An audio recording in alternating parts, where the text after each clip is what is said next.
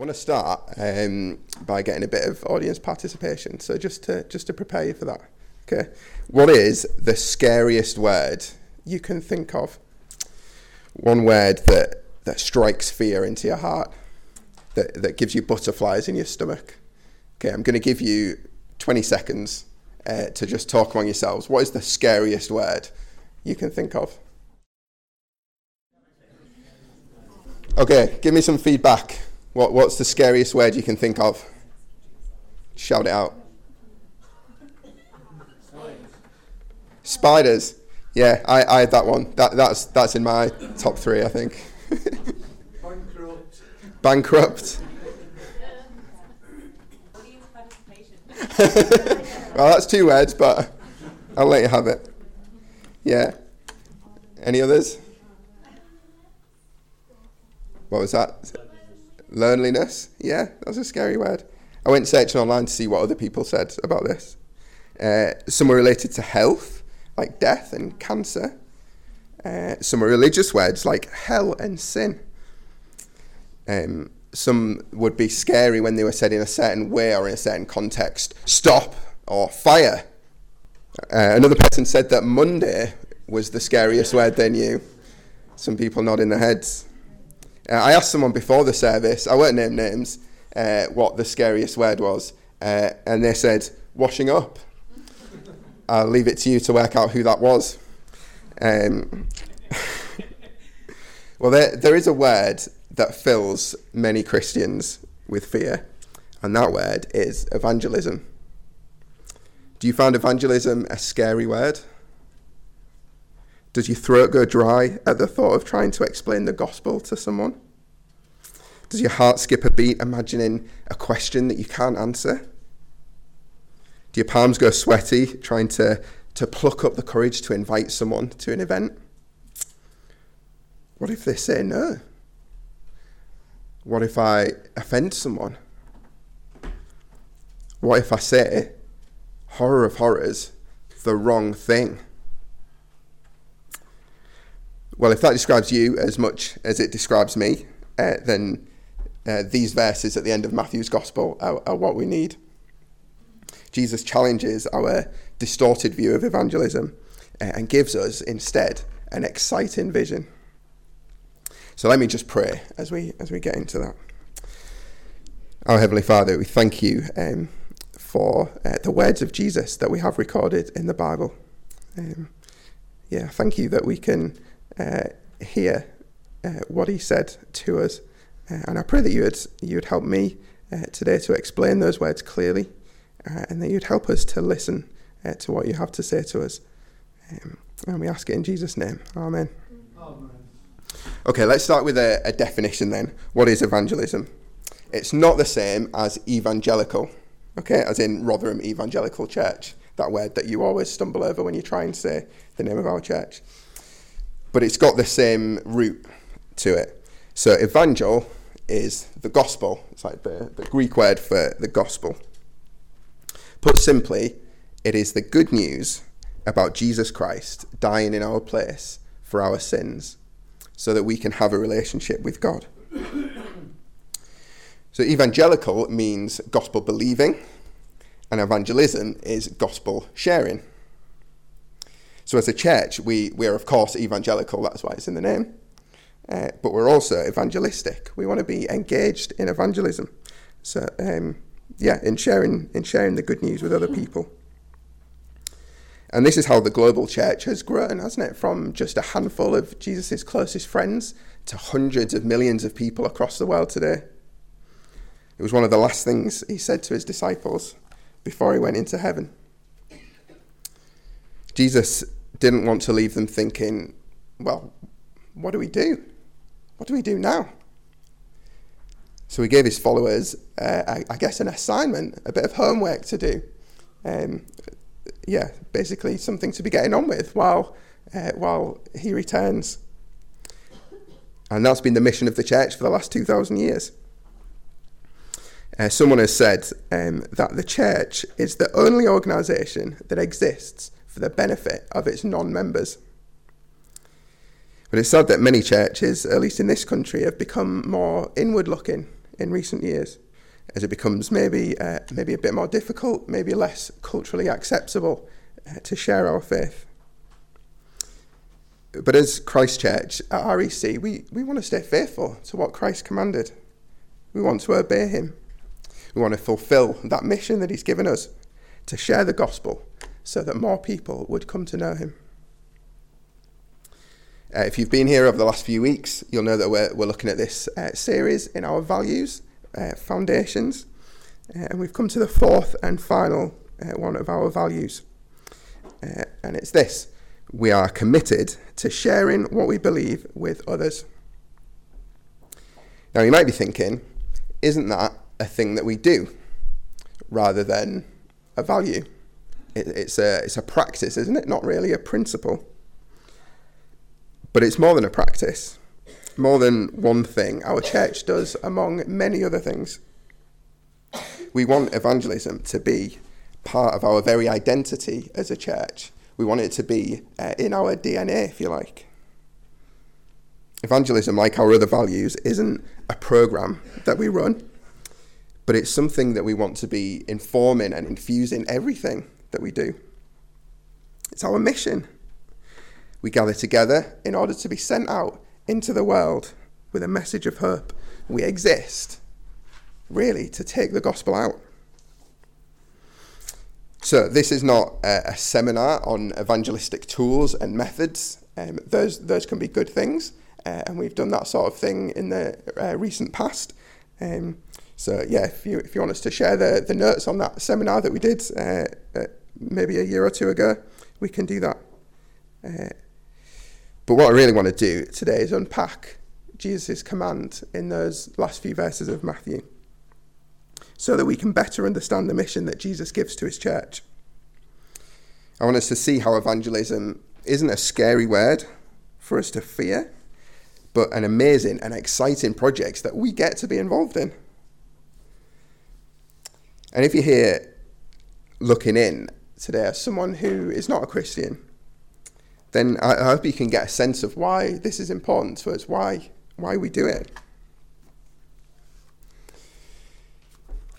Now, as we read through the Gospels, we realize that Jesus is a great model of leadership. And there, are, there are tons of books about that you can read about how to be a good leader. Um, but Jesus came before all of that and, and was a brilliant leader already. I'm no leadership expert, um, and maybe Ian Jones will correct me on this later. But if you want people to be on board with your project as a leader, I think there's a few vital steps. Okay, there's four, four steps, in fact. Uh, number one, give them the right motivation. Step two, set a clear goal. Step three, provide the necessary resources. And step four, encourage teamwork. Now, as a leader, you're probably not supposed to tell the people that that's what you're doing, but I've done that because it, it makes a nice little structure for you to remember. So there we go. So that's what we're going to do. We're going to see how Jesus brilliantly does uh, this for his disciples and for us. So, uh, step one is about the right motivation. Sir Edmund Hillary, you might have heard of him, he was the first man to reach the summit of Mount Everest. Uh, he's quoted as saying that motivation is the single most important factor in any sort of success. Now, ironically, I, I struggle to find what his actual motivation was for climbing Everest. Um, it was it was a bit vague, and he just seemed to get carried along, and it happened. Uh, but anyway, we'll leave that aside. Uh, having the right motivation will help us when the going gets tough. It'll help us cut through those excuses that we're inevitably going to come up with. And there are plenty of excuses, aren't there, that we come up with for not doing evangelism. It's arrogant. It's weird. People might get upset with me or offended. I'm not very good at it. I'll leave it to the pros. You can probably think of more. Well, Jesus gives his disciples a motivation that overcomes all of these. Let's read it together. If you've got your Bibles open, um, look down again for me at Matthew 28, uh, and we're, we're just going to look at the last few verses, really. So, uh, verses 18 and 19. So then Jesus came to them and said, All authority in heaven and on earth have been given to me. Therefore, go and make disciples of all nations.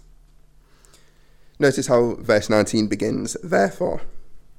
You've probably heard this said before, but the question that we've got to ask when we see the word therefore is, what is it there for? Thank you, Sam. Um, you give some information, and therefore, there's kind of an action that, that results from that, the consequence. So it's called, therefore, put on a coat, is a fairly simple one. Verse 19 starts, therefore, go and make disciples. So what is that therefore? Therefore. We'll get into what dis- making disciples means in a bit, but if we look back to verse 18, we get the reason, the motivation behind making disciples. And that motivation is Christ's received authority. What does that mean? The motivation is Christ's received authority. Hmm. That really made me think. It's not quite as straightforward, is it? There we go. It's not quite as straightforward uh, as, as putting on a coat when it's cold. Um, although Hannah might tell you that sometimes I struggle with that one as well. But uh, yeah, first, what, what does it actually mean that Christ has been given authority? Well, Paul tells us in Philippians 2 that as a result of Jesus' death and resurrection, God has made Jesus ruler over everything. Therefore, God exalted him to the highest place and gave him the name that is above every name. That at the name of Jesus, every knee should bow in heaven and on earth and under the earth, and every tongue acknowledge that Jesus Christ is Lord to the glory of God the Father. Now, if you if you do a good job at work, hopefully you'll be in line for a promotion. Well, God gives Jesus the ultimate promotion to King of the universe. You can't really get any higher than that, can you? So that's what it means for Jesus to be given authority. God has given him this, this role as King of the universe. But how does this connect with a command to share the gospel? Is Jesus saying something like, I'm in charge, so do what I say. Maybe that's what your boss says to you. Or this doesn't need to be scary because I'm in control. I don't think either of those is totally wide of the mark, but I, I think there's a closer connection there between the actual command and the, the therefore. So let me try and explain with a bit of, of illustration. Uh, yeah, I need you to use your imaginations a little bit for this one. Okay, so just put your put your thinking cap on, like they say in school. Get get your imaginations going. Imagine that you lived in a country ruled by an evil dictator who makes your life and your family's life just awful and miserable. I mean, there are countries like that in the world today, and maybe some of you have experience of this. Uh, if not, you might find it easier to imagine that you're in the Star Wars universe uh, or the Star Wars galaxy, and um, yeah, you're under the evil empire. So, yeah, I'll stick with country because I might alienate half of you by doing that. Um, your life is tough because of this ruler. He takes whatever he wants. You can barely afford to feed your family. Never mind get them to school or buy medicine when they're ill. The ruler's henchmen go around beating people up for the smallest transgressions. He's constantly at war with the neighbouring countries. I'm sure you can fill in more of the story. Basically, things are bad. Things are really bad. But then, one day, someone rebels and overthrows the dictator. And this new leader is good and kind and wise. He's going to turn the fortunes of the country around and, and of your family this new leader now has authority. And of course, one of the first things that he does is have people go out from the capital city into the whole country to let them know that there is someone new in charge and that people's lives are about to get a whole lot better. Is anyone going to keep this news to themselves? Definitely not. They're going to tell everyone they meet. They're going to shout it from the rooftops they're going to have a party. I've got a slide here. There's some Ewoks, Ewoks dancing. Because, yeah, why not? we'll move it on just, you know, because it might be a distraction. Um, that might be the first animated GIF we've had on a, on a sermon slide. Um, okay, now switch that evil dictator that you've been thinking about for sin and death and the devil and the good leader for Jesus. Jesus has been crowned king. The reign of sin and death is over. Jesus has overthrown and disarmed them. That's what he achieved when he died on the cross. Here is the risen Christ proving to the disciples that he's really done it. And so now, those witnesses are, are ambassadors, they're heralds who will go out from Jerusalem to let people know that Jesus is the King. Jesus now sits on the throne. If you trust in him and submit to his authority, things are going to get better. And the only thing that makes sense in response to this news is to go out and tell people, to be a herald of the king who has authority. Sometimes we see authority as, as a bit of a, a dirty word, don't we? But the truth is, we all live under authority. Naturally, we live under the rule of sin and death. And the Bible is clear that this leads only in one direction, and that is towards eternity, separated from God in hell.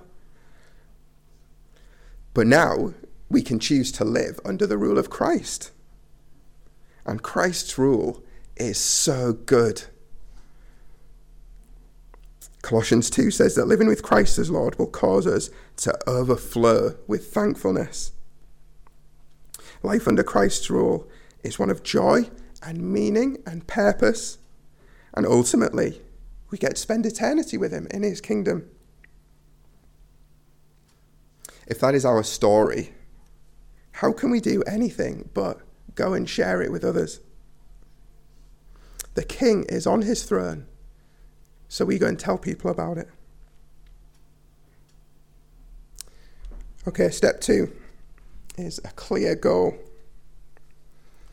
So that's our motivation for sharing our faith. What is the goal? What is the, the vision of evangelism? Look down with me at verses 19 and 20. Therefore, go and make disciples of all nations, baptizing them in the name of the Father, and of the Son, and of the Holy Spirit, and teaching them to obey everything I have commanded you. There's a lot of stuff in these verses, but the, the central word of command is make disciples. A disciple is a follower, so the goal is making followers of Jesus. It's not convincing someone to agree with our opinion or to change their behaviour or to vote in a particular way, but persuading them that Christ is the King and is worth following.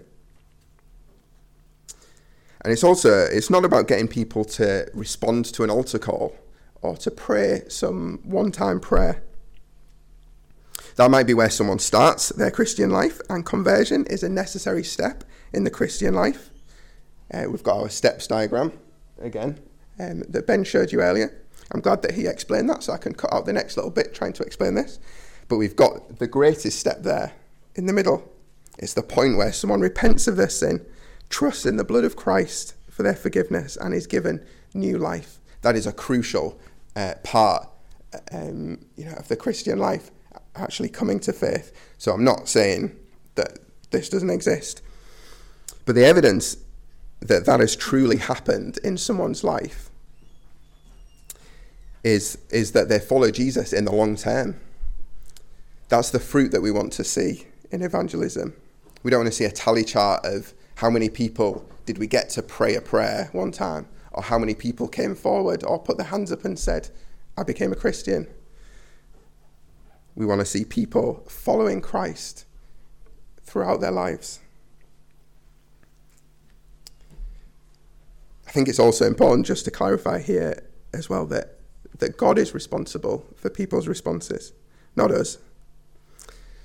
We don't believe that evangelism is done through through threats or coercion or you know forcing people, threatening them. We haven't failed at evangelism if someone doesn't become a Christian. We deliver the gospel, and God delivers the results. Isn't that a great encouragement to us? Okay, so what will these followers of Jesus look like then, these disciples? Three quick things that uh, we notice in the passage. First, uh, they'll be from all nations. The apostles didn't stay in Jerusalem, but they went into the whole world to preach the gospel. It's a message that everyone needs to hear. Uh, and one day, John writes in Revelation, we heard it earlier, there'll be people of every tribe and language and people and nation gathered around the throne of Christ. The gospel is for everyone. Second, uh, these disciples will come by grace. Jesus tells the disciples to baptize people, doesn't he? And baptism is a symbol of us being united with Christ, dying with him to our sin, to our old selves, and rising to new life in him. We don't preach a religion of good deeds, but of grace. We don't say, um, get yourself sorted and then God will be pleased with you. But come, come to God, warts and all, because God has made a way for you to be cleansed from your sin. Third thing we notice about disciples of Christ is that they will be obedient. The vision is not for a bunch of people living as they please, but a community with a passion for, for godliness, for holiness, for following Christ's commands. Jesus tells the disciples to teach people to obey his commands. And we know that this comes after salvation, not before. So, yeah, we need to be careful that we're not merely trying to make people act in a way that makes them look Christian, but we're calling people to live with Christ as Lord. So, this is the goal, this is the vision that Christ sets out a world filled with born again, dedicated followers of Jesus from every tribe and tongue and nation. Imagine that. Go on, imagine it. Let that goal, that, that vision, spare us on to share the gospel. Okay, we've got the right motivation and we're focused on a clear goal. Now we need the resources to actually go and do the work. What resources do we need? Well, let's come back to that subject of fear again. Evangelism can be scary. Let's not deny that. And it was certainly going to be scary for those first disciples, wasn't it? Most of them were killed for preaching the gospel. And there's many people in the world who are imprisoned and killed uh, for preaching the gospel today. Uh, Paul writes in 1 Thessalonians 2, verse 2 We had previously suffered and been treated outrageously in Philippi, as you know. But with the help of our God, we dared to tell you his gospel in the face of strong opposition. Most of us have probably not been threatened or treated outrageously for sharing the gospel. But we, we might still suffer in some way. We might be rejected by friends insulted by colleagues, mocked by our family. Christ's command to go and make disciples may well be a costly one for us. What resource can Christ provide us with that will help us face suffering and dare to share the gospel in the face of opposition? Well, he gives us the thing that we need the most himself. We can stand firm through suffering for exactly the same reason Paul and the other apostles and every other Christian since could. Because we have Christ's help. He promises to be with us always, even to the very end of the age. That means until he comes again, until Jesus announces himself to the whole world and evangelism becomes irrelevant. This is not just a great resource to have, but everything that we need. We can't do evangelism on our own. We don't have the strength ourselves to keep on when things get tough. And we certainly don't have the ability to change people's hearts, do we? We can't make people Christians. So if only God can do it, then we need his help. And Jesus gives us what we need. He comes and, and dwells with us by his Spirit. Now, don't get me wrong, there are loads of great tools that we can use in our evangelism. We're really blessed, aren't we, with brilliant books and tracts and gospel outlines and YouTube videos. And, uh, you know, we put on evangelistic events um, and apologetics debates and things like that. These are all great things. But these things are not themselves evangelism. Evangelism is faithfully sharing the good news as we're able and trusting God with the results. Again, we're, we're not imposing our opinion or trying to force someone to become a Christian. We deliver the gospel and God delivers the results. I think sometimes uh, we can be hindered as well because we set this bar in our heads and we go, well, I'm not quite there yet. I don't know enough. I'm not as clever as this person or have as many answers as that person. So I'm just going to wait and not share my faith until I'm kind of up here. But we never reach that bar, do we? We're, ne- we're never going to reach it. And the truth is, we don't need to. We have what we need in Christ.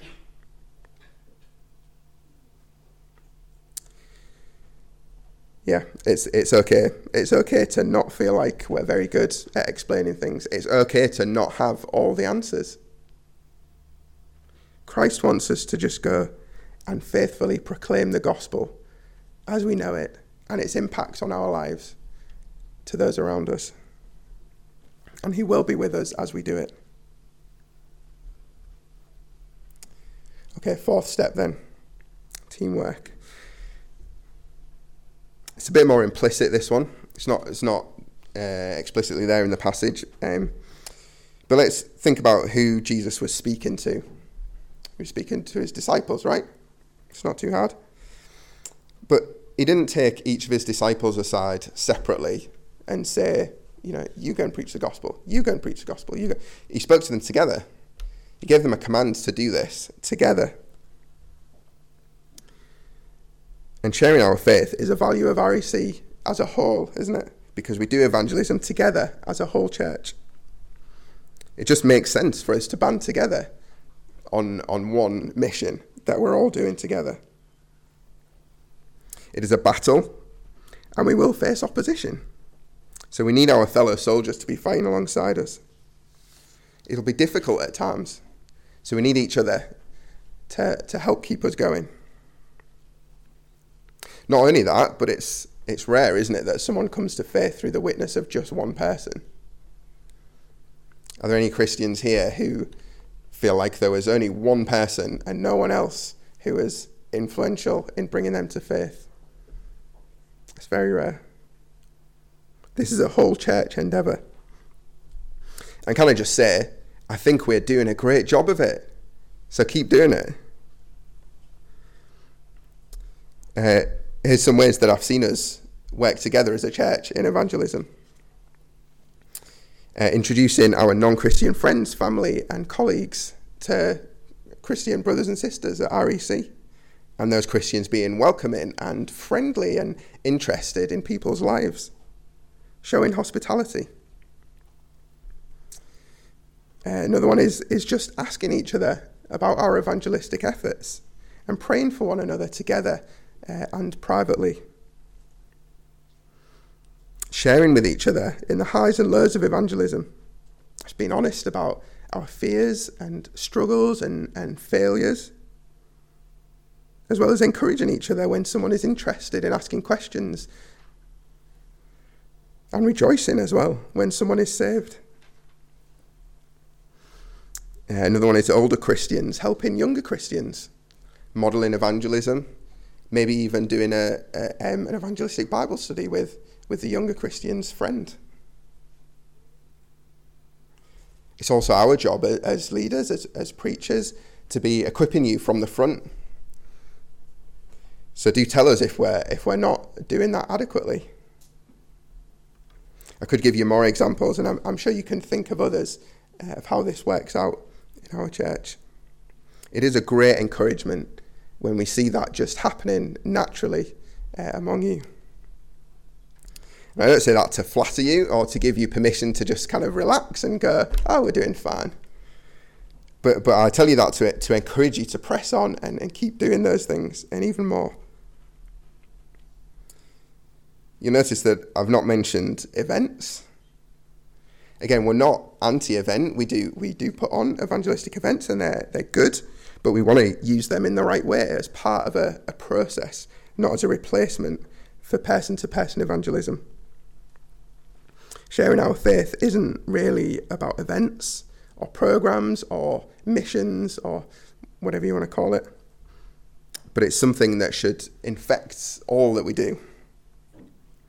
It's about us working together to faithfully share with our friends, family, neighbours, colleagues this good news, this, this amazing hope that we have in Jesus.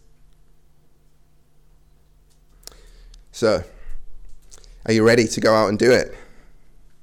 We've got the motivation, Christ's authority, won on the cross. We've got a clear goal and vision of people from all walks of life gathering around Christ's throne in worship. And we have the resources that we need Christ Himself with us always in everything. And we have each other, our brothers and sisters in Christ, this community of, of sinful but saved people, reaching out together to invite others in to see the glory of our Lord and Saviour. I hope evangelism is not a scary word to you, but an exciting one. Uh, uh, yeah, and I pray that, that we would be committed to Christ and to that glorious vision of people being drawn out of the kingdom of darkness and into his wonderful kingdom of light. Let's pray. Heavenly Father, we thank you for the gospel. We thank you that Jesus came and died in our place for our sin, Lord. We thank you for the awesome news that He is now King of the universe, that He has dethroned uh, the, the powers and authorities that were. He's dethroned uh, sin and death and the devil. And, and we can now live under His authority, under His good rule. Father, I pray that you would uh, help us, that you would strengthen us, that you would. Um, yeah, equip us to, to be sharing the gospel, to be sharing that, that good news with those around us, um, wherever we are this week, Lord. And we ask it all in Jesus' name. Amen.